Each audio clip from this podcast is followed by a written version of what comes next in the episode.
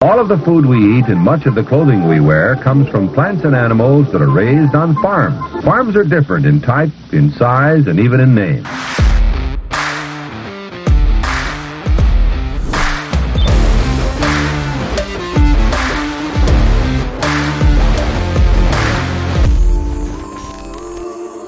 Welcome to Barn Talk. What happens at the barn stays in the barn, but not today. We're going to let it all out for you guys. Today is going to be a Q&A episodes. The, the questions have been piling up across Instagram DM, our email, all that stuff. So we're going to we're going to get into many, and answer as many of them as we can. If you guys ever want to get your question featured on the show, uh, submit it at barntalkshow at gmail.com. You can comment on our YouTube uh, channel, YouTube videos. You can submit them through Spotify. Uh, try to hit us in the DM. We're not as consistent as seeing our questions on Instagram DM or Facebook Messenger, but if we can, if we get to them, we'll we'll try to try to get your question. Um, feel free to pay the fee, guys. If you get any value from the show, uh, share it out with your friends, family, uh, coworkers, employees, team members, whoever. We're trying to trying to grow this thing. The more you guys share the show, the better guests we can have on, the more content we create. It's kind of the ticket to admission to watch or listen to the show. Um, uh, feel free to leave us a review on Spotify or Apple. Thank you to everybody that's been doing that. We're up to 672 on Spotify and 283 on Apple. So thank you, thank you, thank you very much. Keep submitting those reviews. Keep submitting those questions. Keep paying that fee. We're almost a legitimate enterprise. I know we're getting there, slowly but surely. You know, I I watched, I listened, or I looked at a statistic the other day. We have, I think, fifty-two percent of our audience listens on Apple, and forty-seven percent listen on Spotify. But Spotify users or listeners are kicking your, your Apple's Apple's ass as far as how many reviews they're putting in. I know it's because it's it's easier on Spotify just to rate, but you don't have to say anything. But hey, Apple guys, I know there's more of you. Leave us a review so you can catch up to the Spotify guys on five star reviews. Look at you. I know I'm I'm getting some Baiting competitive, baiting them. I'm instilling some competitive nature in them. Nice. I like it. Yeah. I like it. Just kick Spotify's ass. Get up, get up, the, get those numbers up on Apple, guys. Yeah. Uh, we like we need an executive assistant. Well, yeah, probably it'd be a good it's idea. hard. Like I don't even I forget about it, and I like today I I got on TikTok, and there's like all the I don't know if I've ever answered a message on TikTok. Yeah, Have it's kind of answered a, a message? well, it's a new feature. They they rolled it out a couple of months ago, and most of them are kind of spam. So it's Most well, and most of the ones that are legit are just like, hey, Hey, thumbs, thumbs up. But there was there was a couple of legit questions on there, and I didn't even see. I didn't even look to see when they left them. I'm glad they just started it because I'm like, how have I not seen this before? yeah, But it's hard. Like when you think, okay, I'm gonna go check messages, and if you go down the rabbit hole that you check comments on this'll do or on on YouTube, and then you're like, well, I'm gonna check Instagram, and I don't even try to check the comments on Facebook because I can't even keep straight like what videos are out there, and I just I'm like, it's Well, too hard. It's hard to it's hard to answer comments, answer DMs yeah. across everything. It's really really hard. The best place to to reach us guys is comments on YouTube and email barntalkshow at gmail.com.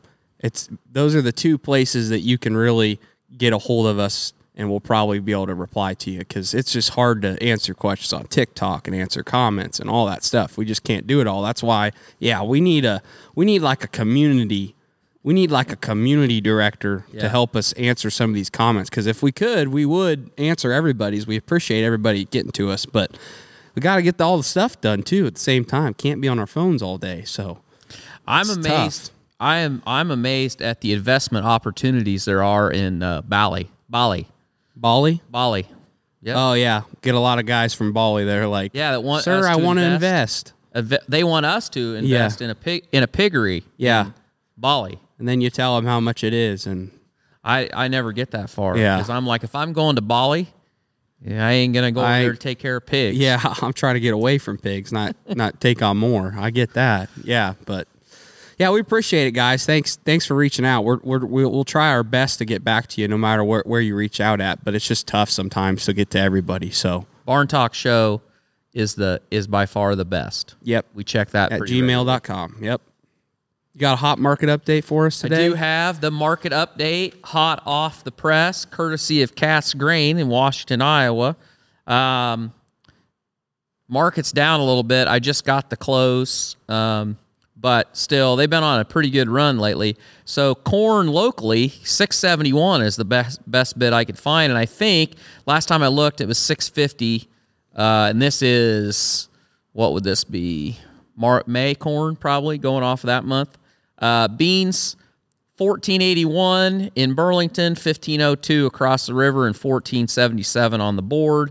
Wheat 704, hog 7675, and I've I have been proven way wrong on the hog market because I think I've been telling you all since what December that oh man you wait till you wait till spring these pigs are these pigs are going to be high priced and uh, they're not. I don't know how the hog what the hell, is- Tork? well, I don't know. We just What's talked about on? last last episode. We talked about there's a hundred dollar difference per head between what pigs are bringing in, say Spain in Europe versus the United States. I thought you had like a crystal ball at home that you're always playing around with. Or maybe Well, that's just your own balls. I, I got know. all kinds of things I play around with, but none of them have given me the ability to see the future very Oh, well. dang. So Dang it. Uh, I don't know. It's crazy, but the, the hog guys are crying because these prices coupled with with grain prices, it's not uh, it's not good. It's really not good. Cattle 165.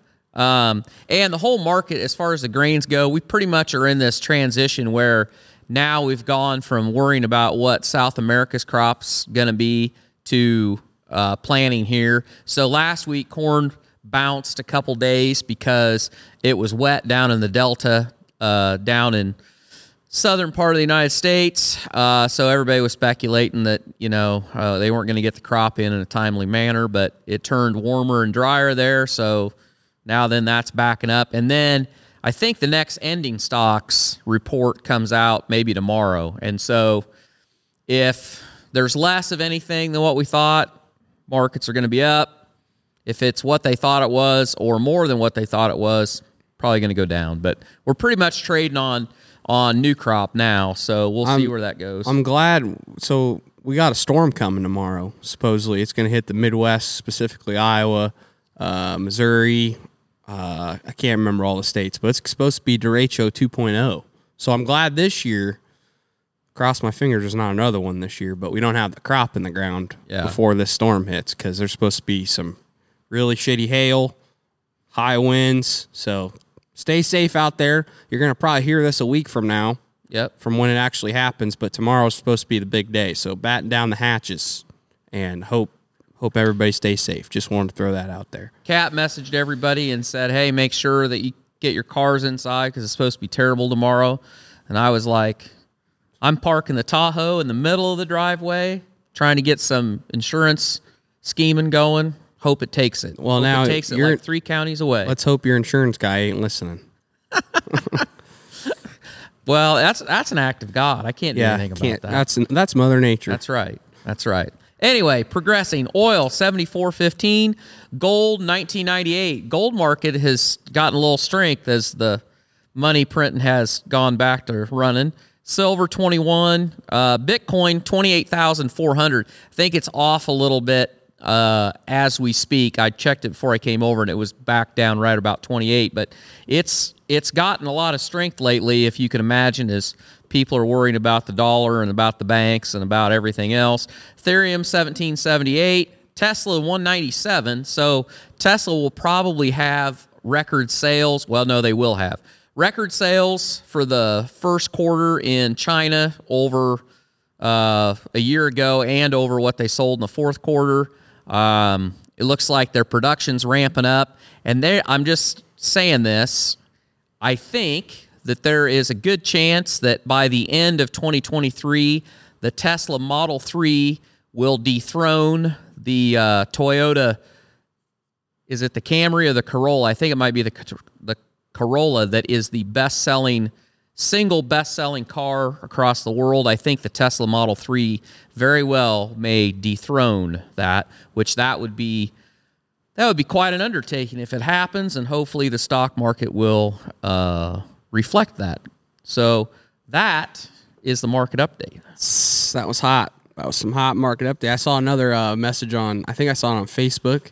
I can't remember. I was looking today when we were looking for questions, and there was a guy that said he's been following along since you started talking about Tesla, and he's very happy that he actually purchased some. He's kind of a Tesla fan like you are, and feels damn good about that where he's at right now. So, Well, I appreciate that. I hate for anybody to uh, go off of what I say without doing their own research. well, I don't. Yeah, I don't think he. I, I think he was already kind of a fan. Then hearing your points, he's like, you know, I might not be crazy thinking Tesla. That's might. good because I get that feeling uh, sometimes. Once people that- look at that you. I am. Yeah. But then I go back, you know, I, I just go back and when I start thinking about everything that technology can achieve and make better in this world over the next few years, and I think about ways to invest in it, and I go through the list and I start checking off the boxes, I get to the bottom, and all those things, pretty much all those things that I have written down, there's one company that Isn't all of them? is driving all of that. Mm-hmm.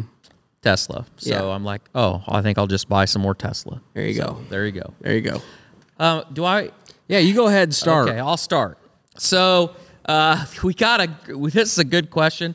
Uh, this is from Three Limb Jim, and I he gave me permission to call him that. Uh, he's a listener from up north, and uh, he said he's seen in the YouTube video of us sorting and separating market hogs before we load them out. And his question is, how do you get away with mixing pigs without a lot of fighting and the pigs trying to kill each other when you're putting them together? He said your genetics must be a lot calmer than mine. If I mixed pigs the day before loading, I would, uh, they would be a fight to the death. Yeah. Uh, so, for those of you that don't know much about pigs, they are very territorial. And if you mix pigs at all, I mean, you can mix them when they're young because they're getting used to everything. Like, right, I'd say a week or two when they're in the barn, you can pull pigs and put them in a separate pen. They won't fight much. But when they get older and they've had their pecking order established and you put a pig that's not in that pen in another pen, he is going to get his ass whooped because that's just in their nature. So you try to avoid that. You avoid that altogether best you can. So uh, the only time I know from the videos, it looks like, hey, we, we do a lot of sorting, which we do, but we never sort pigs when they're market hogs. We never sort like two pens of pigs into another pen. Like we never mix pigs. We always are sorting pigs out of one pen into another pen. And so if they're not big enough to go to market, we'll put them in a separate pen and then the ones that are fat, they stay in that pen and then we send them out. So the only time that we ever mix pigs is when we're transitioning from our nursery stage to our feeder pig to finish stage. So because we're weaned to finish, so we get nursery pigs in, uh, we overstock the barn, and then two months in, we'll take those overstocks out, open up the pens for four pens running together, and that's where you got to have to mix pigs to make sure that the numbers come out right right per pen, you know, the pig space. But other than that, we really do not mix pigs at all. We we don't. Uh, I know from the videos we do a lot of sorting, but we don't mix pigs because obviously we know that if you do, it's going to be a shit show. And I mean, you'll have your occasional pig during loadout that will try jumping the gate, or he will successfully jump the gate, and you just try to sort that pig out when you're done loading. But um, yeah, really, we don't we don't really do that because it's not the responsible thing to do. So Yeah, I think the I think the reason that people get that like think that is because we run those four pens together Yeah. or five pens together. So all of our buildings are set up to where an individual pen is like 33 pigs to a pen, but each pen, the gate, there's a, t- a nine foot six inch gate at the back that divides each pen on the other side of the feeder, and all of those gates are you can swing them and what we do is we open those up when we when we're done with our uh our overstocks we open them up. So when we're sorting pigs it looks like you know we're taking pigs out of out of a pen and we're running somewhere else but what we do is if we have five say we have five pens we'll either sort the lights out and then slide the pigs down and make take five pens and make it into four or four pens and make it into three and then the pigs that we sort out go in that empty pen Yeah. but we never take pigs like you said like sawyer said we never take pigs from two of those big pens and mix them together. So it's it's it's a magic trick. It is. looks like we're just actually it it looks like we have no idea what we're doing, but actually there is a method To the our madness. That's right. We're magicians out here. Just Yes, making it that's happen. right. We got all kinds Making of tricks. something out of nothing. Yep. So yeah, don't ever mix pigs. Not a good idea. We we try to avoid it best we can.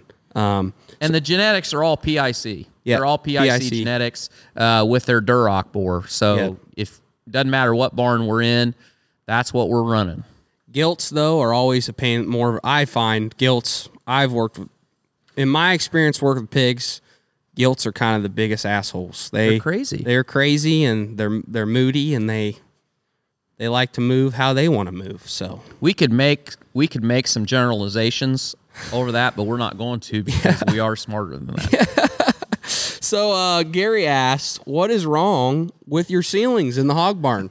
what? Why are they sagging? Why do they look like that?" We get this question across every platform we're on: TikTok, YouTube, Instagram, email. Everybody always asks, "Why the hell do our ceilings look the way that they do in our barns?" Well, because we build them ourselves. Uh, actually, no, that's not true. Um, so all of the ceilings in our buildings are plastic. Um, they're PVC, and when you when you're building a hog shed, you have a choice.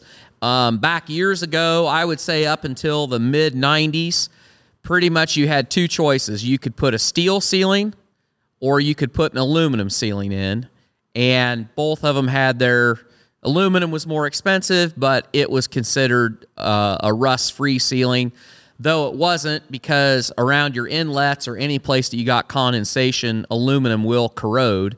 And the other problem with aluminum is it's very thin. They roll it just as thin as they can uh, to keep the cost down. But then, yeah, mid to late 90s, they came out with a product. Um, the first product that we sold, it was called Ag Tough. It was actually made in Israel to start with, and now it's that market is taken over to where I'm sure it's made over here, and there's multiple companies that make it.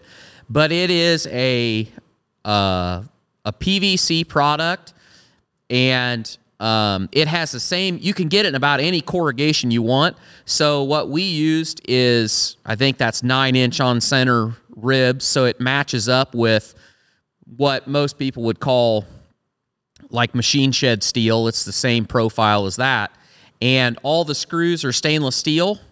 And the reason they're sagged to it is because we are installing that the trusses on a hog building are on four foot centers, not not two foot, not 24 inches. We go 48 inches on center. And so between those trusses, when you blow in eight inches or 10 inches of insulation, you get some sag in it. And then the other thing that is causes it to look funny is if you put that product up and it's 50 degrees outside, when it gets to be 90 degrees in the summer, it expands quite a bit over the length of a 200 foot room. So it gets more wavy. And if you put it up, say you managed to put it up and it was a decent day and it was 60 degrees, well, it won't get quite as wavy when it gets hot. And when it's cold, like when the building's down in the low 60s, it'll be pretty straight. But um, people see it all the time and they just assume that like it's a steel ceiling and the trusses are sagging or some idiot didn't put any screws in it or whatever. Um, but it's PVC and and won't rust. Um, the only downside to it is if you get somebody in there that's really aggressive with a power washer, you can blow a hole in it. And we've had that happen.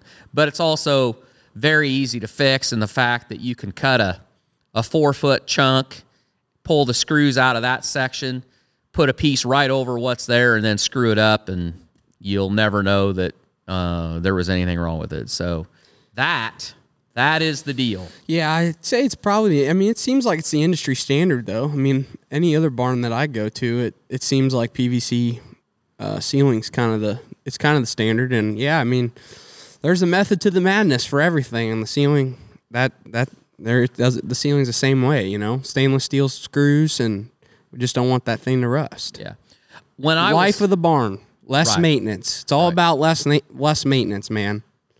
When I was selling barns, guys would always ask about it, you know, and I would just tell them straight up, if you are if you are a meticulous person and you're anal retentive and you you, you need to be able to walk down the alley and look down there and have that ceiling straight as an arrow, then you should probably put aluminum.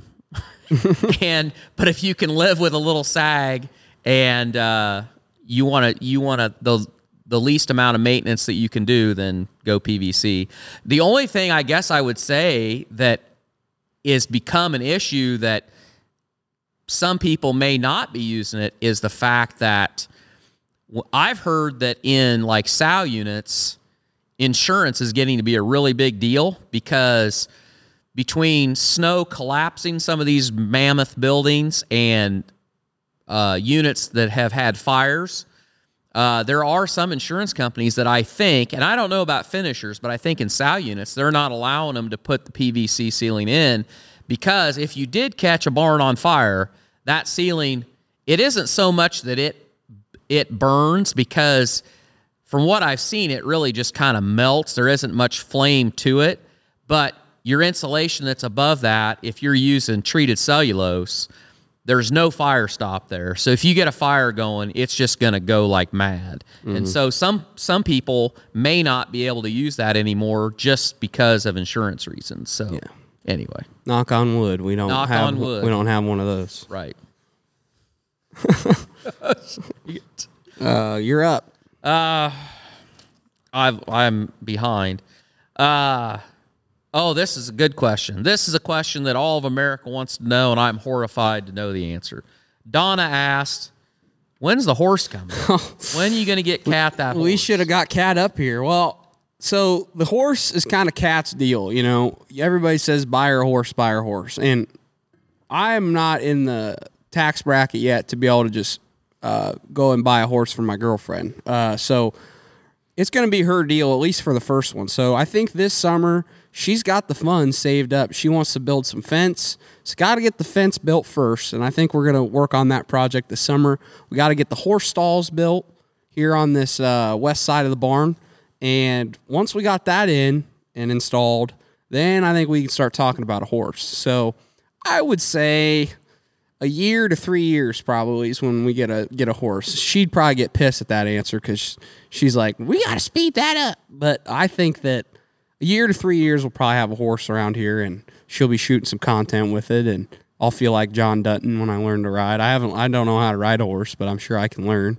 Um, so yeah, it's a work in progress, but I think we're gonna get started, uh, really start and get the infrastructure built out this this summer when it warms up. So it's coming and the content will be shot and filmed all on this will do farm our other youtube channel that you guys can check out it's our farm channel it's kind of us vlogging and everything so that's where that all will be um, but You get that horse, and you'll never have to worry about getting into a, a high tax bracket because you'll be broke yeah all the time. i know right got a lot of write-offs got to buy a lot of hay and yeah it's gonna be a they're just gonna be hay burners that's what i hear so Gotcha. but she's she's she's got it she's an independent woman she can buy her horse I'm looking So- forward to riding. Yeah, me too. haven't I, I am too. I you know every you you we make fun of we make fun of the idea of having a horse around here, but I mean we're gonna ride it. Probably. I grew up. Uh, we used to have we used to have two quarter horses. Uh, we had a purebred Arabian. We had an Appaloosa, and then we had at one point we had eight mules. We had two.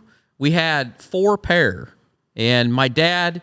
Uh, Sawyer's grandpa, he grew up farming with horses, and he had a soft spot in his heart for them. And we, uh, I did too until I had the realization one summer when I was about 10 years old that the reason that we were sweating our nuts off baling hay uh, was for all these horses. And that was when I was like, I don't like horses near as much as I did. Make it stop, Dad. Make it stop. Yeah, So, I don't blame you there. I they're beautiful animals. I mean, they got they're. I'm sure it looks fun to ride a horse. I mean, and going on trail rides looks fun, but I'm not going to take care of the horse. That's all cat. That's what I. That was the first thing I said to her. I said, "It's fine. We're cool with you getting a horse. You want to you want to pay for some of that stuff, pay for most of that stuff. I'll go for it. But you got to take care of it because I don't really want to take care of it. That's my thing. I'm taking care of the pigs. She's helping out with that too, but Yeah, you know she's just doing that so that when you don't want to do any of the horse stuff, she's like, "Well, I've been helping with these pigs. that's right." Well, I'll just say you don't have to help anymore. you just go get that horse chored and that's it. There you go. Even though she's great help, she does She a great is great job. help. But maybe she'll do both out of the kindness not of her only own is heart. she great help, Sawyer is so much nicer when she's around. Like when we load pigs and Cat helps us, he doesn't like throw his panel at me or try to hit me or throw me Oh, down the man, pin or whatever. anything like that. He's so polite. I'd say the same for you too. He could be true. She's the moderator. she is kind of the moderator. Yeah, keeps That's us at she keeps telling us if we yell at her, she's going to quit. She's gonna throw her panel down and walk out. So we got to truth be is- we got to be gentle. we need her worse than she needs us. That's so right. we got to be nice. That's right. Hey, real quick, we got to take a little break because I got to tell you something real important. If you guys aren't watching our This Will Do Farm YouTube channel, you're missing out. It's just like this, only shorter and on the farm. Definitely go check it out if you haven't subscribed yet. Give us a like, give us a comment, let us know you came from Barn Talk. And with that being said, let's get back into the podcast. All right.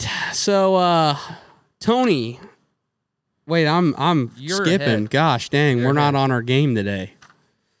Smith. Smith asked, "What are your thoughts on the Restrict Act?" Boy, you better lay it. You better lay it down on what that even means, Yeah. I think so a lot of you probably haven't even heard of this because I did not know anything about it.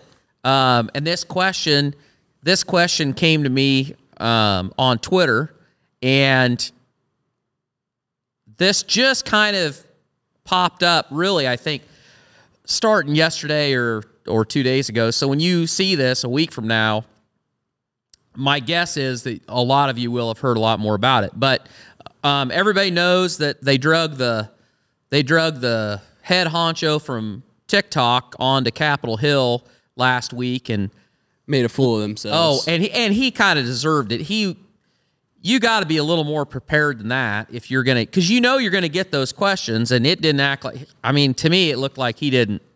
well, I'm saying the fucking people that were asking him questions were asking him stupid questions. Well, that's because you got a bunch of old men in there that don't I mean, know how technology. literally, one of the questions was, "Does TikTok access your home Wi-Fi connection?" Yeah. You see that one? Yeah. No, And he's like, if they have the app open and their Wi-Fi is turned on, yes, TikTok access ac- accesses the Wi-Fi. Yeah. And they like, like they acted like that was like a drop the mic kind of deal. Like Yeah. every app uses the Wi-Fi when the Wi-Fi is turned on. You dumbass. Yeah. Just um, stupid. it that was a total nobody is going to argue so 150 million Mer- americans so roughly half the country not quite half but roughly half of the country is on tiktok and i don't think there's any of them that will tell you that they don't realize that tiktok is owned by a chinese company and there's a good chance that their data is getting used sold whatever and this whole, you know, dragging him up there, a lot of this was about getting sound bites and we should ban TikTok. And I don't think anybody's going to argue with you that your data is not safe using the TikTok platform. But the thing that nobody talked about, which this is what they should have talked about, is your data safe on any social media No. platform? And Yeah, I was gonna. s- who who is the biggest miner of data in the United States? Uh, maybe not the biggest, but the one that nobody thinks about. Uh, the U.S. government. I mean, they're they're spending a shitload of money on AI to help spy on whoever they want to, whenever and wherever. Mm-hmm. And there is no data that TikTok is getting from you that Meta's not getting from you, Google. Twitter's getting from you, you name it. Well, I was gonna say my thing with the whole TikTok ban is you. Well, one, I think Mark Zuckerberg is lobbying hardcore to get TikTok banned because he, there it's a threat, and he wants all these people to come back to Instagram and Facebook. I mean, I think that's what's really happening. And if you're a creator on Facebook, they had a really nice uh, monetization uh, some features on there that they're actually taking away now, and you know they're taking away bonuses for reels and they're taking bonuses away for videos, and I think the reason that he's doing that is because he's realizing. I think he already knows that the. I think that he knows TikTok's going to get banned, so he feels like, oh, I don't have to pay these creators anymore to to make reels on Facebook or Instagram. So I'm just gonna I'm just going to take this away because I know TikTok's going to get banned. I don't need to pay them anymore. That's what that's what people are saying. Well, I don't know if TikTok will get banned, but that's what people are saying. The other thing that I, I thought was so funny, it's to your point too, is like, yeah, all these other platforms are taking your data just like TikTok. They just want to highlight that TikTok's owned by a Chinese company. And I don't I don't agree with what China is doing, obviously. We are not very big fans of China on Barn Talk. But they're using that as the big headline. But don't kid yourself. If Mark Zuckerberg had the chance to sell off our data to China for uh, the right price, he sure as fuck would probably. If he's not already. if he isn't already. So this idea that like these other companies are, you know, clean as the they're clean driven as snow. yeah, it's bullshit. They would sell your data off if they aren't if they aren't already like it was nothing for the right price. And so Google, Facebook, Meta, yeah, uh, Twitter, all that shit. They're doing it. YouTube, they're all doing it, and it's scary. But I mean, I don't know. I just think it's yeah. I think it's funny. I think it's uh, I think they're totally just going after TikTok, and I think the lobbying is unreal. I think I think Meta is really really trying to lobby against TikTok and get them banned. Yeah. That's the that's the fire behind it. I think yeah. And I will say, as far as a national, we better not post this on Facebook. Well, maybe this not. Yeah, podcast. get so, as far as like a national security threat, I'm not. I'll be honest. I I'm not sure as to the quality of data that the Chinese are able to mine from TikTok. You know, me ranting about needing a Snickers bar or watching us load pigs. I mean, I don't know what they're getting as far as the quality of data that you can say that they're getting anything that is dangerous towards the United States, but it really doesn't matter. The point of all of this is to say that so you would think, as fired up as all these senators were and congressmen were, that, oh man, there would be a bill to ban TikTok. However, there is not a ban a, a bill to ban TikTok. There is a there is a bill that has been put forward, and the main co-sponsor is Lindsey Graham. And you know Lindsey Graham's got your best interest in mind. But the person that surprised me the most, Chuck Grassley, is one of the co-sponsors. Chuck Grassley is from our home state, and he's been in Congress longer than I think anybody now. Mm-hmm. And we elected him back again because There was no other better option. there was nobody better, so you voted for Chuck. And now I wish I wouldn't have because if he can't figure out, well, let me back up.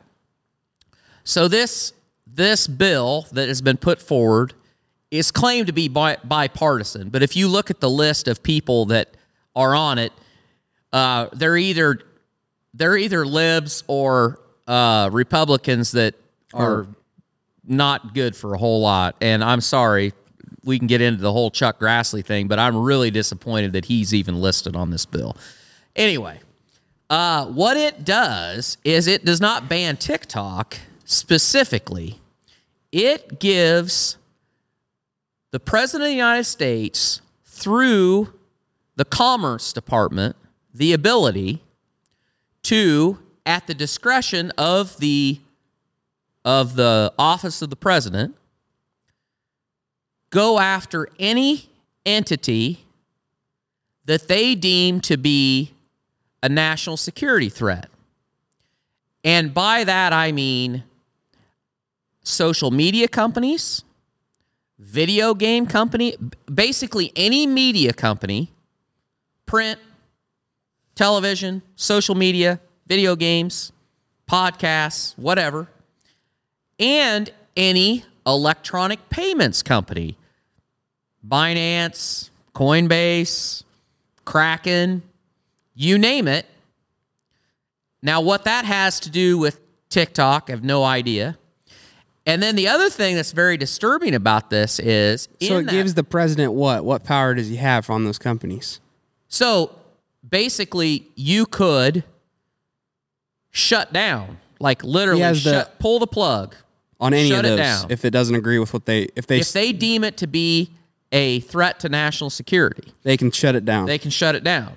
And the other thing is, it says in there language in it, and go online. You can read it. The bill is up. Uh, if you- Restrict Act is what? It, what's the bill called? the Restrict Act. Restrict Act. That's what it's called. The Restrict Act. Um, it has a line in there about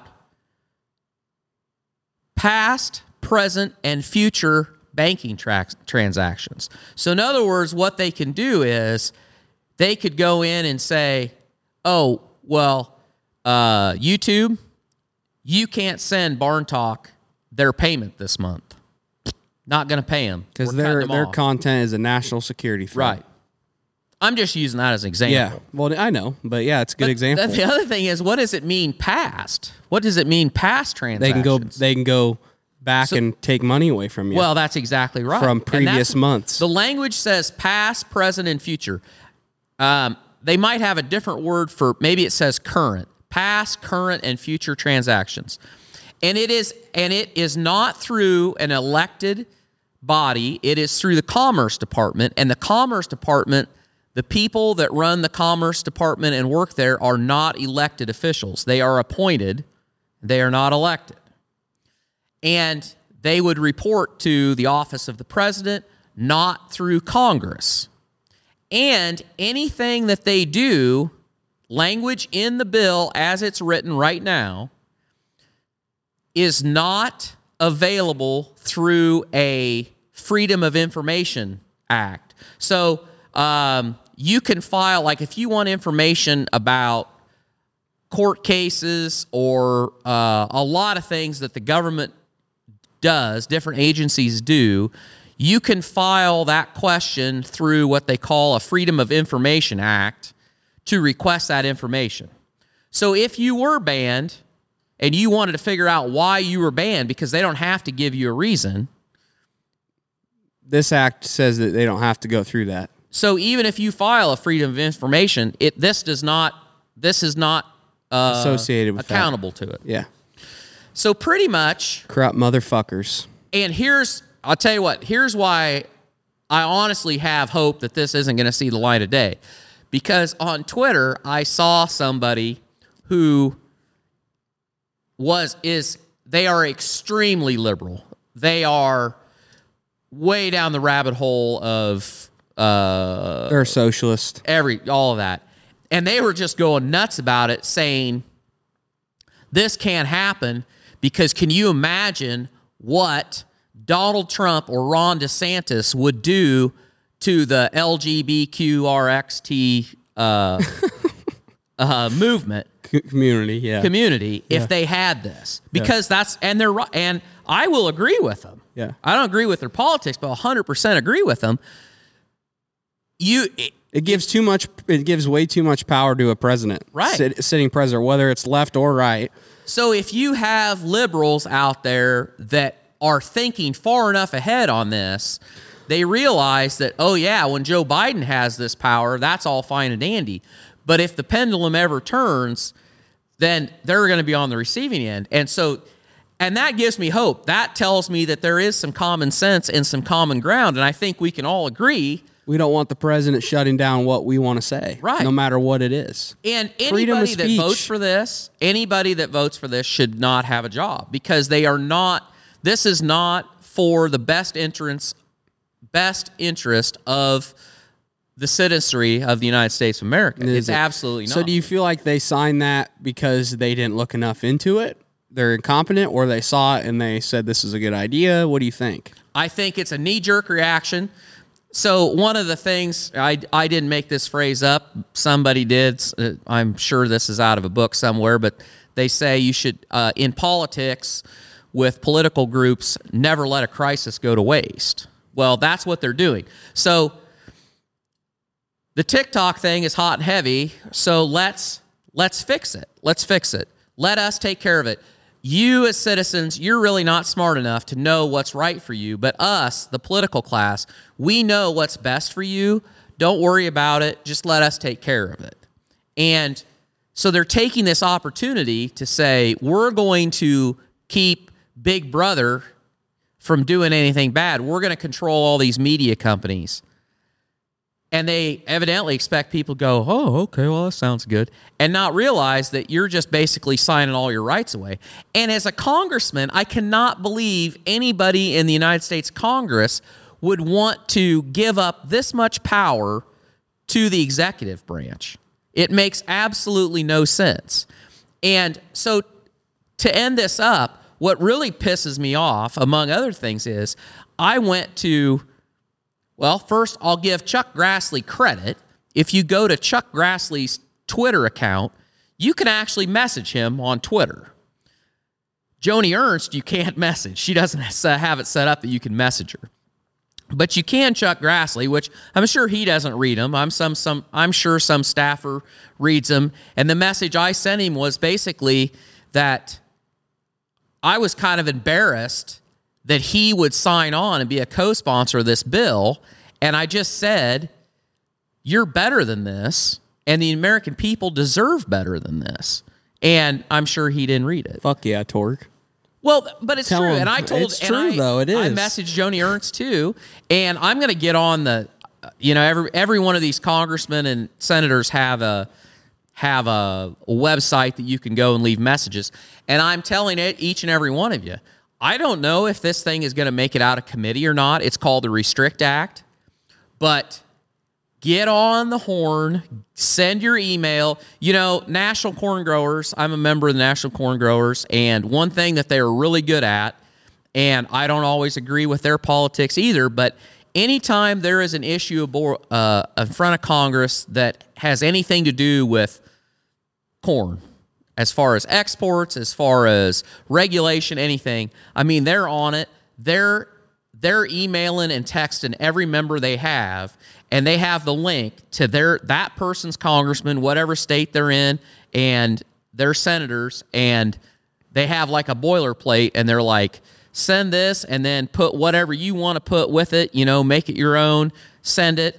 Well, that somebody needs to be doing that on this because every single one of us and there's 150 million of you out there that are using TikTok. And I think it'd be great if if they can say to TikTok, you need to dis disown it, disinvest from it. We need to bring the servers to America and we need to get the Chinese out of owning it. I'm fine with that. If you can make that work, that's fine. But this is not the way to do it. No. This is 100% not the way to do it. Mm-mm. And this is the kind of shit that goes on and nobody talks about it. I, that was my point. I went to Chuck Grassley's Twitter thing. He's got all this stuff about what he's doing and what bills. Nothing about this. Joni Ernst. Well, what's being covered right this. now on the national Yeah. news? What do they want to? What What do they throw in our face to distract us from a bill that could to- completely and utterly take away from our media rights as Americans? School shooting. School Nashville. shooting in Nashville. And and isn't it funny that last week? What was it last week? And what does that issue do f- to the country? Yeah, Divide us. divides. Because we can all agree, left or right, that this Restrict Act is not good for the American people. But they don't want to talk about that. They'd rather throw something up on the news that's going to divide us and get us to fight. And hopefully Guns. we don't see it. Last week it was Donald Trump. Last week it was Donald Trump and that bill. What was that last bill about the digital currency that was get that was Oh, the, going through? the inter or interstate commerce. That's uh, going on too. That's still going Still on. Mm-hmm. not being talked about. They want to. They just keep throwing shit to divide us and distract us from what's actually getting passed and trying to get passed in this country. And the thing that scares me the most about the Restrict Act is the term national security threat. What's that mean? Yeah. What does that mean to you guys? What's that mean to the U.S. government? What's that mean to that president? That that that term is just like they need to have a whole definition on because obviously you know us when you hear national security threat you think okay this is a terrorist if they're putting terrorist content out that's a terrorist you know obviously yeah that's a national security threat but in today's society, we're so fucking soft now that Well, you say they- the wrong thing, you could get called an. I mean, it's just crazy. You don't know what they're gonna, what that definition is gonna be. Well, you want to know the example? So here's the example. This is how this is how that works. So the Patriot Act, this is like the Patriot Act on steroids, is what it is, pretty much. But when you say national security threat, okay, well, the the pushback on this is well, it's only you know only if you're a if you're a foreign if if you're a foreign whatever foreign national or or you have foreign ties or something like that. Okay, we put out a podcast and some group that is labeled a threat to national security comments on our podcast. Somebody else replies to their comment, and then somebody else replies to that comment, and then we reply to that comment because it's getting traction. Now, then, we're connected to A national a security national threat. security threat. So now we're probably So now we're a problem. That's how that's what a slippery slope that is. I mean, that's a hypothetical thing, but that's exactly the same thing happened in the with the Patriot Act in the fact that one of the pushbacks on it was that you could label people, you know, a domestic terrorist that didn't have anything to do with it, and they said, "Oh no, no, no, this is, you know, this this wiretapping and all this, this is only for for foreign foreign nationals or people, you know, that are are uh, not not United States citizens."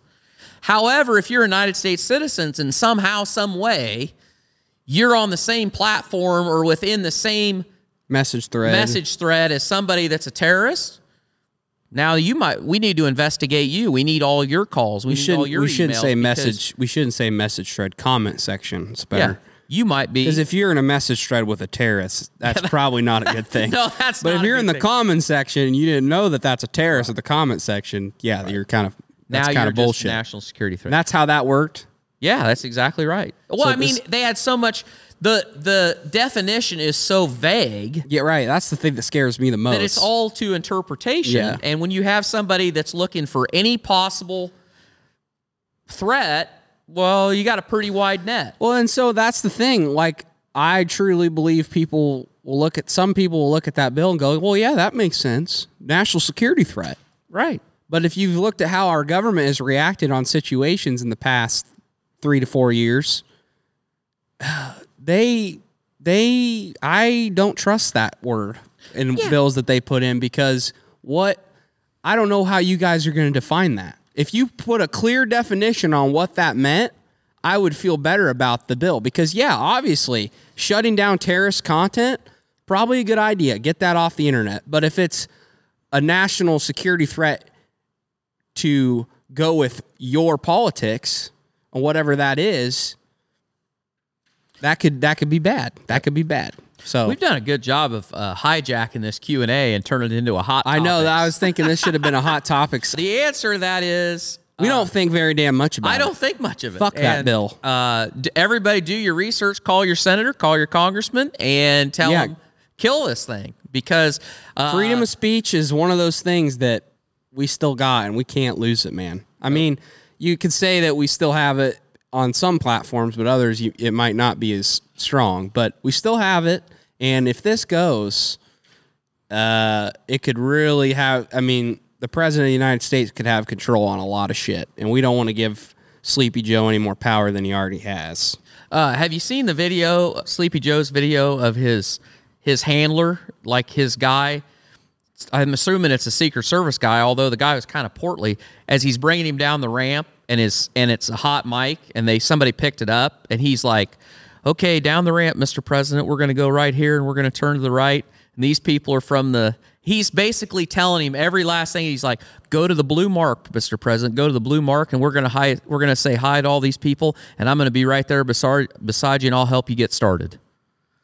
Oh man, I mean, they literally like they literally like I'm sorry. I just it's fucking how can you literally how can we like it's just it's i think it's just become the new normal since he's been president but it's just so not normal it's My- so not how it's supposed to be the idea that our fucking president is just I, I literally think he's got something going on with his brain. Oh. I think he's just old and he's got either dementia or something. Like I genuinely believe he is not in the right state of mind. My 99 year old father, before he passed away, had more cognizant, cognizant Abilities. abilities.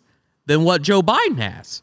Like I could I could take him to the doctor's office and I did not have to walk him in and say, Dad, now you're going to go up there to the counter and that lady's going to ask you for. I didn't have to do that. I held the door for him and he walked in and go and do what he needed to do and I didn't need to stand there and tell him what to say. I mean, literally, I so I see that's something that's any of you out there that have an elderly parent that you are that you spend a lot of time with, you look at Joe Biden and you know that walk that he has and the way he acts, I'm not shitting you. My father in in the at the very end of his life was more had more control of his faculties than Joe Biden does. And that is fucking scary. It is fucking scary. That I mean, there's no other way to say that. I, I mean, know. it's just it's not right. And that wasn't a question. That's just a that's just Well, an that- editorial statement that I'll give. You. We went you. on a detour. We went on a detour. Uh, let's get let's reel it back in. Yeah. Ryan asks, any tips on negotiating a nursery contract and approaching neighbors about manure and basically just tips of somebody that's getting into building a nursery that hasn't done that before? Uh, I would say for a nursery contract, I know in our system we we do wean to finish, and that's kind of how our integrator does things. But there's a guys that do have a couple nurseries, and they got it kind of dicked because they're on a wean to finish contract, but they get paid for overstocks. So every single pig that they put in that barn, they get a two dollar two dollars a head When it goes out. and it, when it goes out and uh, they're getting paid a contract for wean to finish, and so they do six groups a year, and that's an extra what fifty thousand dollars. So you Over a get, yeah, I mean that's you're that's way more money than uh, a regular wean to finish contract because those that overstock bonus is phenomenal. But I don't know what system you're going in. So if you can, if you can work out that deal, dude, try to get that deal. Try to get a wean to finish contract, grow some extra pigs, uh, overstock the barn six times a year.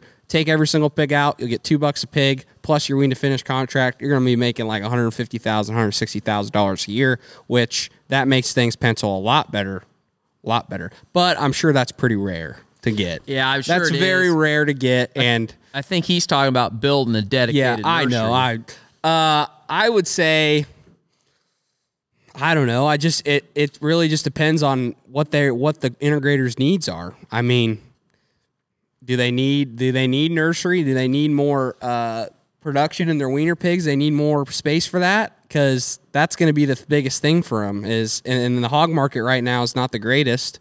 I don't know if people are trying to expand or not. Because the thing is, they got to be they got to be like what we had Rob Brenneman on the podcast, and the way he did it is he'd build sow units. He'd he'd build a sow unit, get finishers or get nurseries, get finishers, and then when he had more guys that wanted to build more nurseries and finishers, that's when he was like, okay, we got room to grow and go build another sow unit. So if there's not a sow unit to fill your nursery, then they're probably not gonna just give you a contract right off the bat. But if you know, you put some interest in there, and there's enough guys that put interest in there that they're looking for a contract. Maybe they'll build another sow unit, and then you can get some pigs. But it just really depends on what integrator you're going for. I mean, it's it's all about needs, but I don't know. That's more of a dad question. You handled all those contracts with when you were working where you worked previously. So, Well- any tips there? Yeah. So as I think about this, I mean, nursery contracts are no different than wean finish. It's really what the traffic will bear. Um, so if you're lucky enough that you're in a place that there is the need that they that they need the space, then you're in a better position than guys right now around our area. I mean, I'm just happy that they bring me pigs because it's like there's a lot of barns sitting empty. So the dynamic has kind of changed between like I would say there's some people that are in the boat that there really isn't any any negotiation because there's more space than what's needed. So you're just lucky that somebody will give, give you you. a contract. Mm-hmm. But if you're if you're far enough down the road that you know you're going to build this shed and you guys have come to that agreement that they want it and you've got the place for it and you can do it. If I was doing nursery, one of the things that I would 100% want to talk about at least in those negotiations is one, how much time do I have between the time the last pig leaves in a group and the first pig comes off the truck?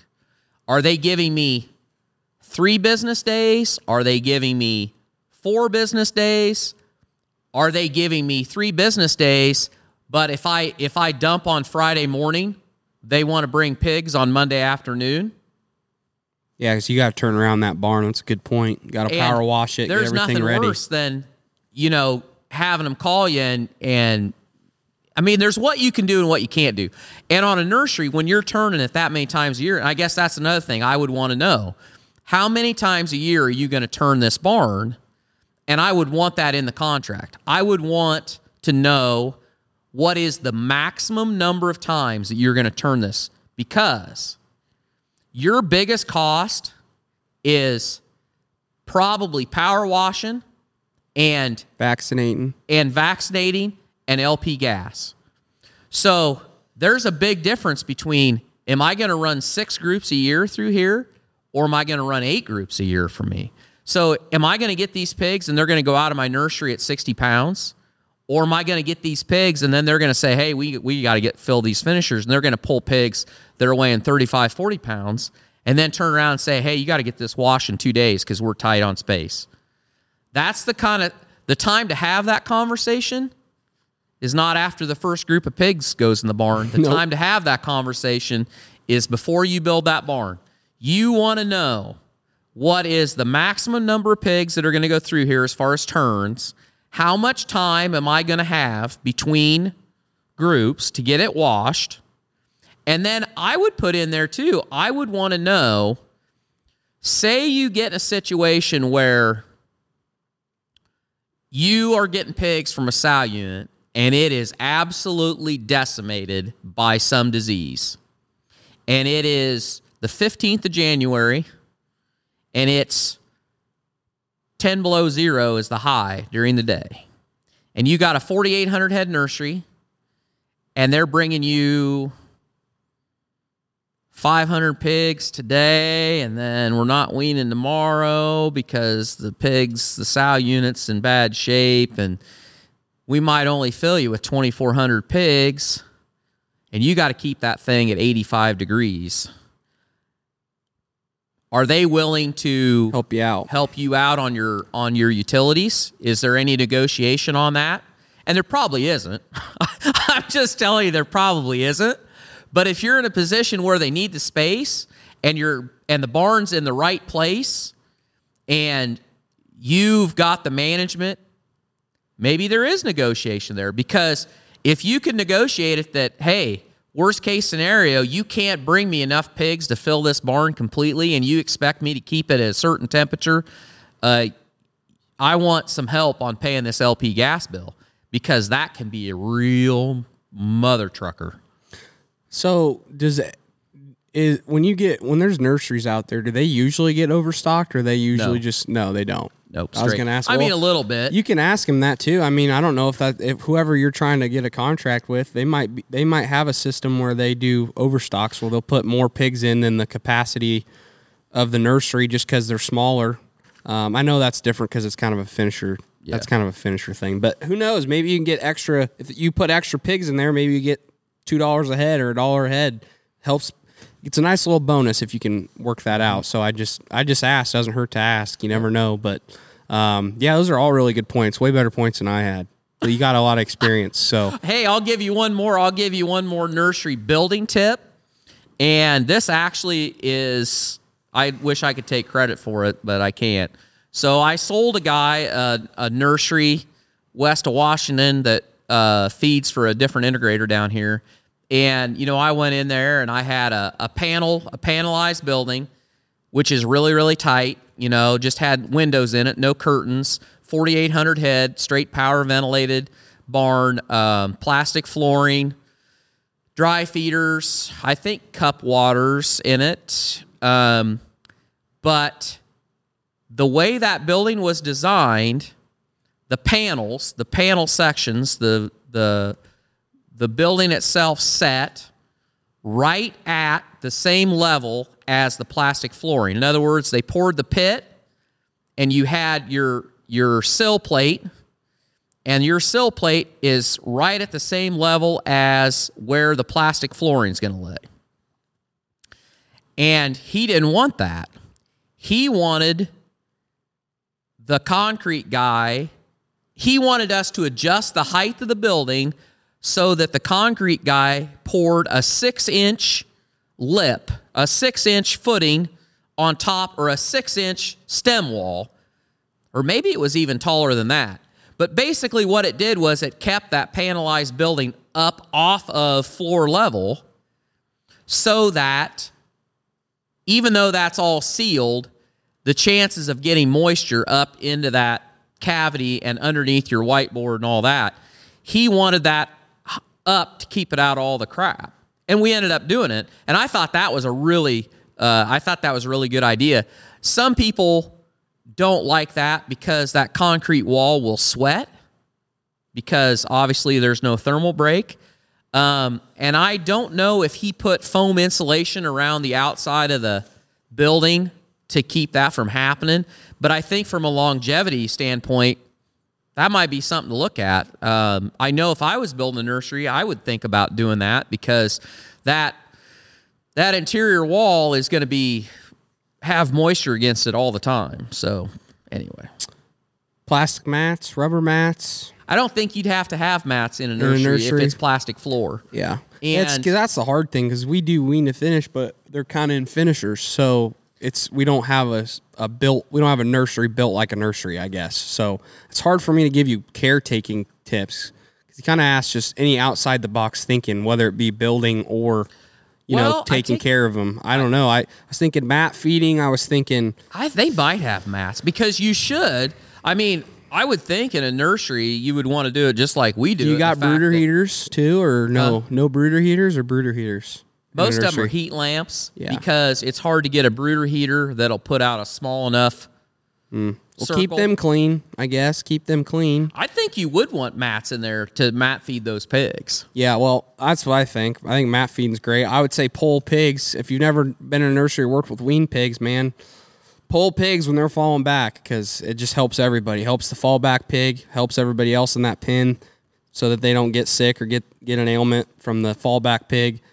And just keep up on your treating. You know, that's the biggest thing, I guess. And I don't know if you want to do your own vaccinating or not, but just know vaccinating's a backbreaker. So wear a freaking back strap or something, or wear a belt and get a bifold panel. Make things a little bit easier when you're vaccinating. Or If you can run them down the alley and shoot them with both hands. If your Sawyer's height, Yeah, uh, doing a nursery might not be the best thing for you. Yeah. You're not really built for. I think I, if you're if you're five six and seven eighths like me, or five seven or whatever I am, I think I'm getting shorter as I get older. I don't know, but I'm a lot better at uh, dealing with weaner pigs than Sawyer is. Because if you're six foot tall or taller, it's a long ways to go to get a pig, and there's a lot of pigs to go get. So just keep that in mind. yeah. But that's all I that's all I can really think about outside the box thinking. Um, I could tell you a lot more if it was wean to if you had a if you had a finisher that you were doing wean to finish, but just nursery, I just don't have a lot of experience with that, and I I'm, I just don't. What about manure? Oh man, I guess that just depends on the farmer. I guess if the if you know that that farmer has you know hog barns and he's or he has he has hog barns and he's got some extra manure and nobody else is using it and he can't apply more manure to his field. I guess I would just say make it easy for him. Uh, make sure you got good equipment that you can haul it. Uh, make sure that you I don't know. You just got to do the little things right. Like I'm just thinking, if if somebody wanted to grab manure out of our barn, like what do they do? Well, they're efficient. They're running all day. They make the best use of their time. They're not here for three days running tractors on a farm. It's one day or two days they're here and they're efficient. Uh, they're nice. They don't make a huge mess. Uh, they don't they don't blow up the building. That's also good. They don't blow up the building. Don't don't do a shitty job. Um, and what they pay for the hauling. They don't pay for the manure. They just pay for the hauling um, of the manure. So you don't. That's how we do it around here because there's just so many guys with manure. I don't know what it's like in your situation, but I don't know. I would just say if the guy, if the farmer is kind of anal about everything being clean, just try to try not to leave a mess. Um, try to if it's close, that's the other thing. If it's closer, he might be more inclined to do it. Because if it's just like I said, I think if it takes a, a long time for you to get the manure out, it's a bigger bitch on his part because he's got to constantly go in that barn and check and make sure that those pigs are staying alive and there's enough air moving through there, you know, because it's it's a job for him too to make sure that that barn's got the right ventilation going, right? And the longer somebody's pumping manure out of a barn, the bigger risk that you have of something happen happening. So that's just something to keep in mind. I, I, think guess. his. I think I got the feeling his question was that he wants to build a nursery, but he doesn't have any ground for the manure to go, oh, and he's trying.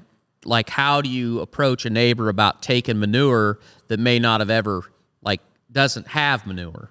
You know, like how do you sell it? oh man, how do you sell it? And my answer to that is today.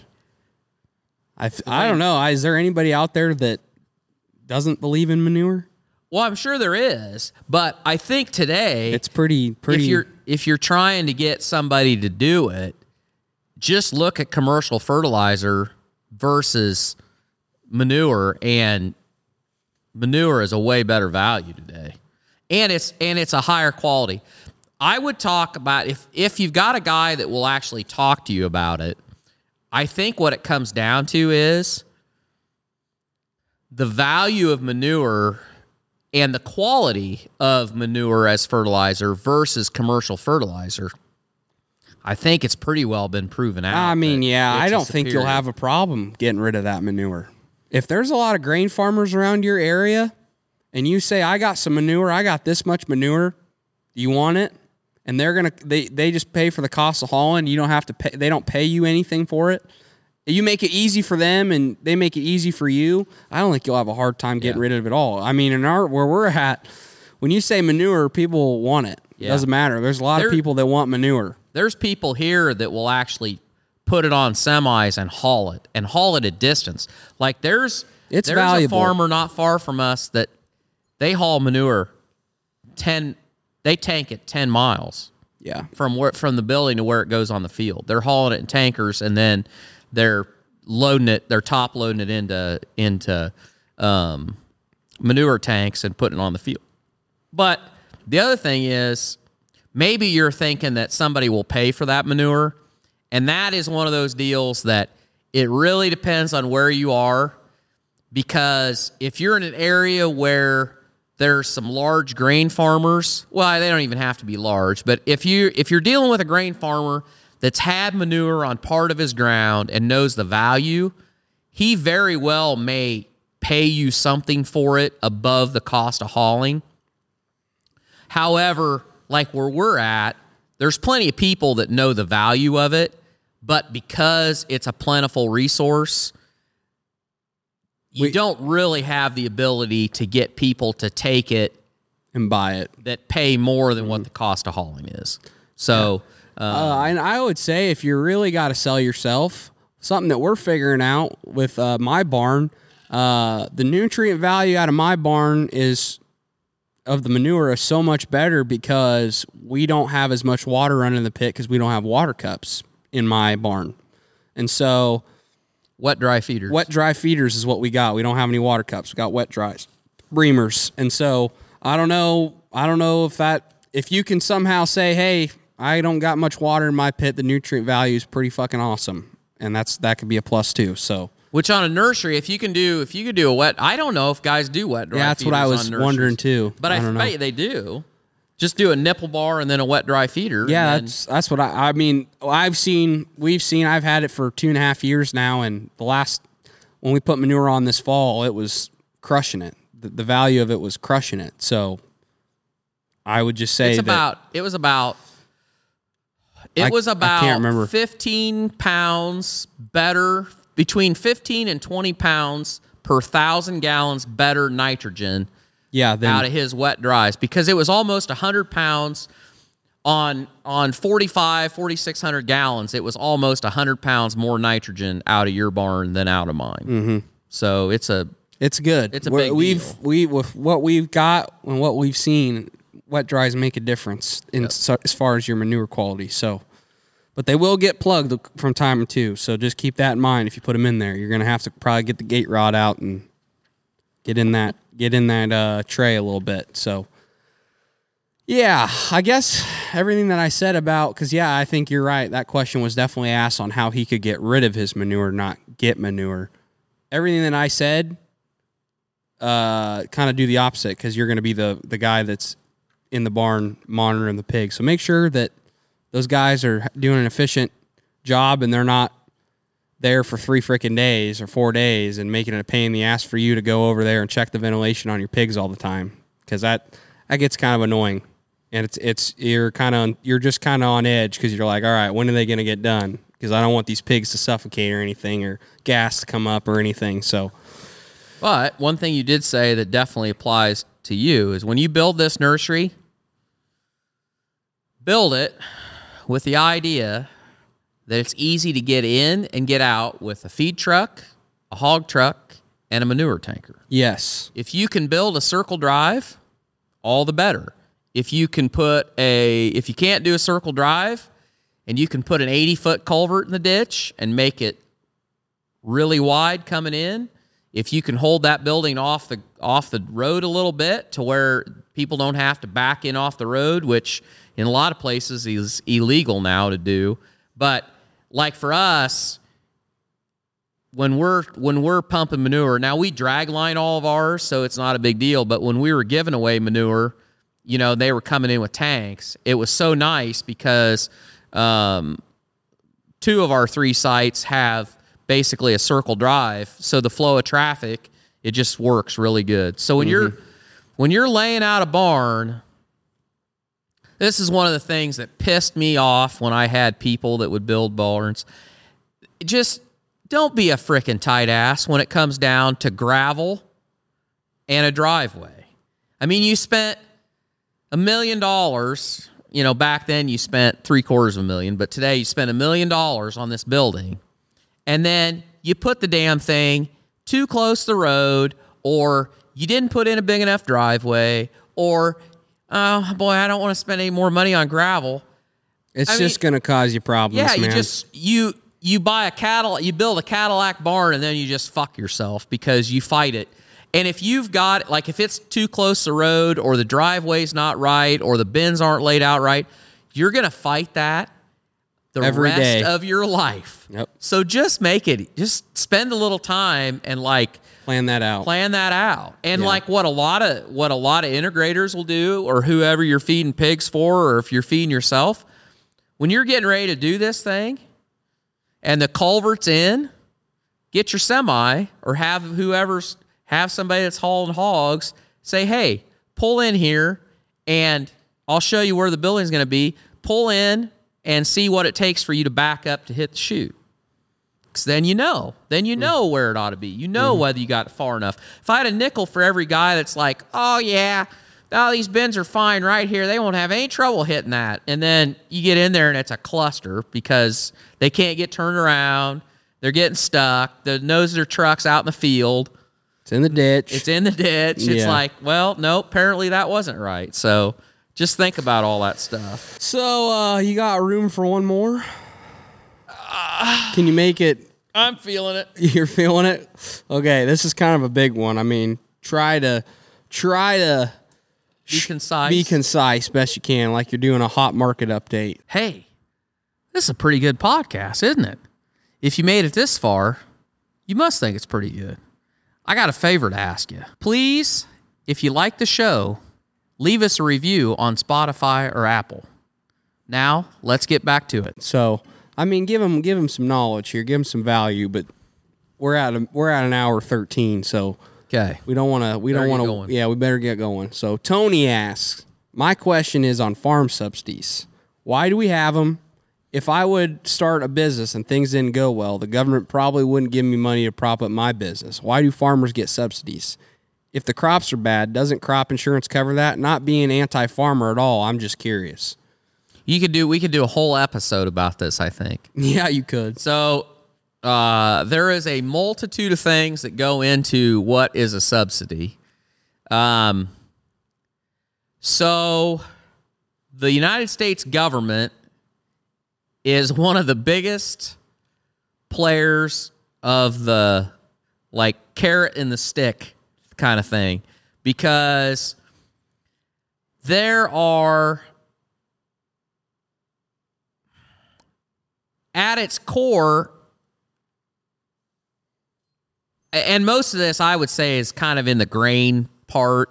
Like I don't think about the hog business as having there isn't much for subsidies in the hog business. Um, but when you get to the grain side of things, you know, you're right in that crop insurance is there. But for a lot of people, like think about when we had the Iowan farmer on, crop insurance is subsidized by the government. In other words, part of the part of the price that you pay for crop insurance, that's not the actual full price. The the government subsidizes they kind of backstop it to help lower the rate and the idea is they do that with the hope that more farmers use it so that if there is a problem, you're not going to have as many people take a huge loss and go bankrupt. That's the idea. And I guess you could take this all back. The whole idea of this, the the whole subsidy thing, you can take that back to I, I'd say you could take that back to World War II. So at the end of World War II, Europe was starving because their entire economy was decimated. And this isn't the first time that happened because Europeans basically had a famine at the end of World War One because their farm economy collapsed. They didn't have enough food. They didn't have enough. There wasn't enough for yields. They don't and- seem to really fucking learn, do they? no, they're having that problem right now, but we haven't got time to go into that. yeah, right I'm just now. saying. I just wanted to throw that But- out there. So the United States government was very they saw that and kind of as a reaction to it, they knew basically they wanted to make sure that we had a stable food supply in the United States. And through the depression and coming out of the depression as part of the New Deal and all that, there were all these programs, and I think that's when the I think that's when the uh, FSA office and the the conservation office. I think that's when a lot of that stuff started. Somebody can correct me if I'm wrong. Um, but the idea was that they wanted to kind of backstop farmers so that the United States had a dependable, stable food supply.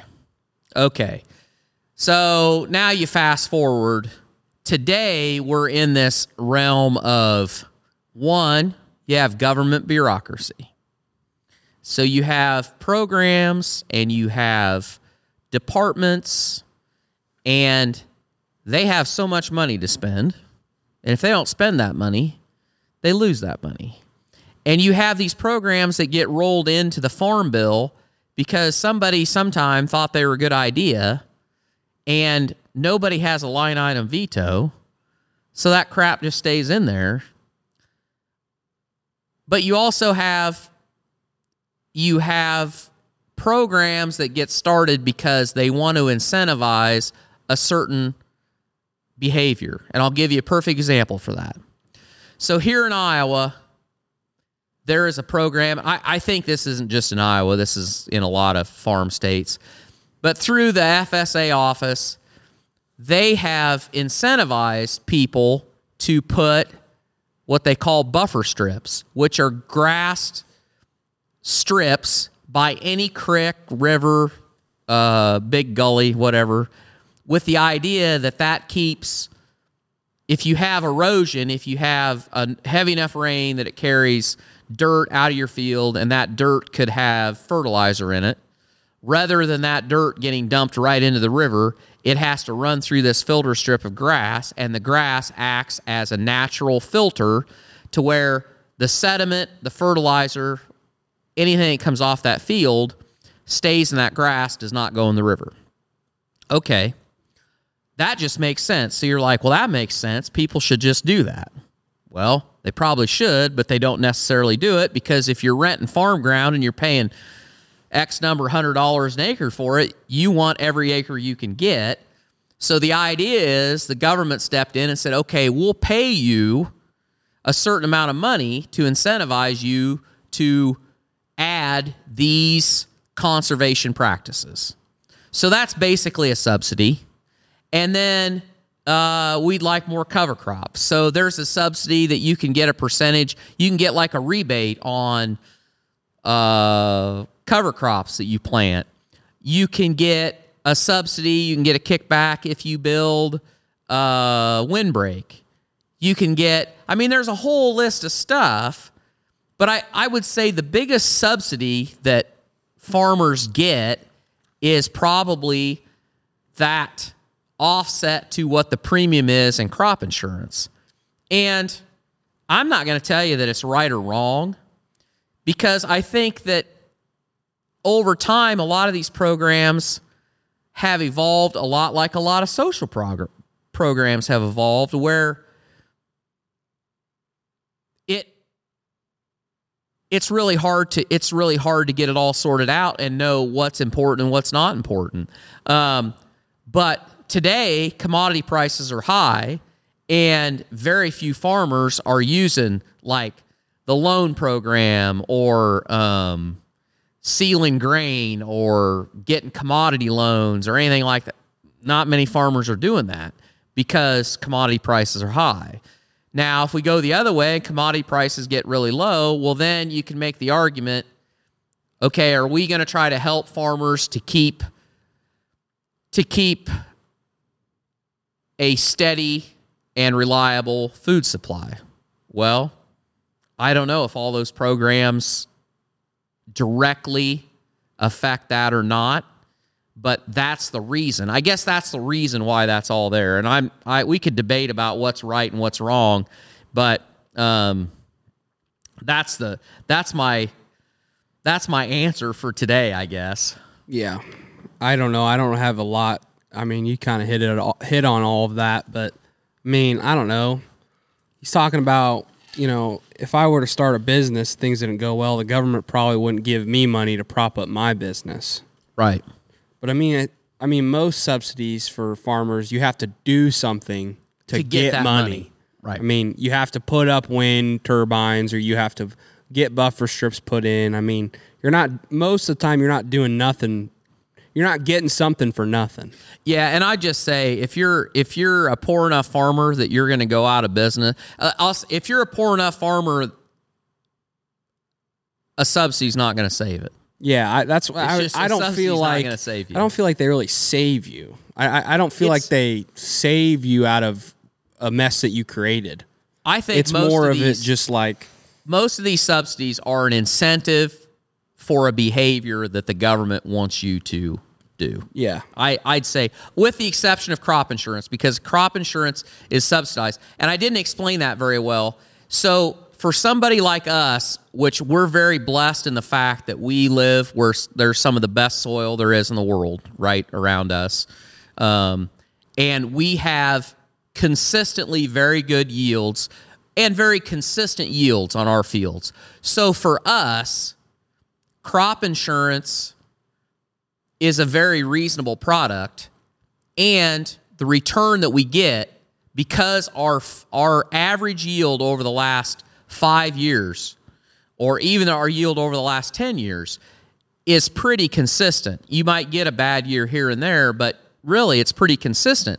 So when I go to buy crop insurance, my premium for say 75% coverage, which would be 75% of my proved up yield, it's not very it's really not very expensive and my guess is that the amount of subsidy that the government's paying on that is not very great. However, if you're somebody that lives where, or you farm where the ground is marginal, or you farm somewhere where you don't have a consistent yield, your proved up yield is not very good. So crop insurance doesn't really help you much because your average yield, which is what they use that you can buy 50%, 70%, 75, 80, 95% of what your proved up yield is. But if your proved up yield is crap, then you're paying money and you basically have to have a complete failure to be able to cash in on that crop insurance. And then all you're doing is guaranteeing yourself a loss because the the level of insurance is not enough to cover your cost. So crop insurance is a really it's not an end all be all. And it's not. It doesn't work for every farmer out It there in not work America. for every farmer. It's not available for every farmer out there in America. So this idea that every farmer gets saved by the government and they just get free handouts all the time is kind of bullshit. Yeah, it's not- not it- really true. It's bullshit. So yeah, but I appreciate the question. Yeah. I'm glad that he submitted it. And you guys continue to submit your questions at barntalkshow at gmail.com. But before we end this, I know we run long. Dad's got a few other words he's got to say because he just hasn't got enough out. So Right. Two things. So my gold nugget for you today is I wish I would have came up with this quote, but it's so true today in what we talked about is power corrupts and absolute power corrupts absolutely. And that bill that we talked about today is just an absolute invitation for absolute corruption. I mean, it just is. And seems like let- that's a trend. it is continues to absolutely. happen. Our elected officials have too much power, and they're incentivized to take more power. And it's we need to we need to put our foot down on that. And while I'm bagging on politicians, I'm going to say this: uh, on TikTok, there's a guy, and what's his name? Jeff Jackson. His Senator Jeff Jackson, Senator Jeff Jackson from North Carolina. and I, I didn't know. I, I'll be honest. He's a Democrat. I did not know that. If you watched his TikTok, and he's on TikTok, if you watched his TikToks, you'd never know whether he was a Republican or Democrat. Um, and I don't know his politics. I don't know. You know, somebody that lives in North Carolina might be like, that son of a bitch. Yeah. That's fine. but whatever. But I will say this what he's doing as far as getting the word out about what he what is going on in the Congress, what he's working on, what is shared with him, how he talks to his constituents using TikTok. And so how every single one of them should be. That's right. He is setting Letting a the- great example. He's letting And- the American people know what's going on. Yeah. Which and I respect. Th- I respect that. That is the kind of representation that the American people uh, deserve. And we desire it. I mean, we want that. We want that kind of shit. Um, Yeah. And he follows our barn talk on TikTok Yeah, too. So that's pretty awesome. So he does have good taste. yeah, he, he he must he must like we, what, what we got to say. Sounds like a sharp guy. Yeah, even sounds like I've a never good guy. Yeah, sure he drinks good whiskey too. Oh, look at that tie-in. So Yeah. speaking of good whiskey, so I don't know, a few weeks ago we had a bottle uh, Iron Root whiskey that Jay sent us from Kansas. Anyway, I got a box in the mail today, and look at this. So Jay is got- just he's he- he's hitting it out of the park. We got to send him some merch. I know. So he sent me a bottle of TX uh, whiskey, blended whiskey, and he said, "This is a good mixer, and uh, I intend to mix it." And what Jay, if you're listening, uh, message us at barntalkshow at gmail.com and give me your best ranch water uh, recipe because I'm going to use this to make uh, ranch water. Yeah, he said the ranch water was pretty good with Yep. that too. So The other one's High West, and I have had I have had High Wa- High West. I have not had this one. Um, we're shooting this this one a little early in the day, so we're not going to partake of the whiskey today. But the next whiskey tasting that we have, I'm going to have a batch of ranch water, and we're going to sample the High West. And uh, Jay is an awesome guy, as is all of you. Because I'll tell you what, I say this all the time. Uh, I love doing the podcast fucking love doing this. and we have the best we have the best people that listen to this show Uh, you you're all awesome. Well, I just And- feel I feel as if these are like our kind of people, just in the way that they think. Like the amount of amount of messages we get of from people that just say, "Gosh, you guys, we have the same. We're thinking the same thing. We're, we think the same way, or we're we do similar things, or you guys get it." You know how many people say that? That just makes me feel like we're really building a community of uh, like-minded people. You know, we're we're all kind of thinking the same, and we're we're waking up to. We don't take a lot of surface level shit. We actually think things through, and we're real American patriots. I'd say we're American people. We love this country, and we're we're we're just yeah, I love it. I love it. I love the amount of I love the kind of people that are getting attracted to watching or listening to the show, and we really appreciate all you guys. Seriously, because Yeah. I, I I love hearing from you guys. We love hearing from you guys. It's awesome to see. it's good when you I'm I'm glad because when we first started this, I was like, man, people probably think that we're crazy because we all have these thoughts when we see things going on in our political system and our social our lives and we look at it and we go, you know, we have that conversation with our voice like these fucking people are crazy. This is not right. This is whatever. And then you look around at everybody else and you're like, Are you thinking are that? these people as crazy? Are they thinking this or am I crazy?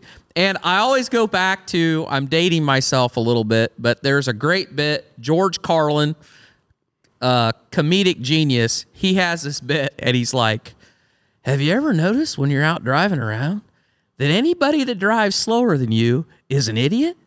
and anybody that drives faster than you is a maniac. You're just driving along with your wife and you're like, Jesus Christ, look at this fucking idiot. I got to get around. Whoa, look at that fucking maniac. Oh, what the hell is wrong with him? Well, that's kind of how life is. You know, you're only as crazy as the people you hang out with.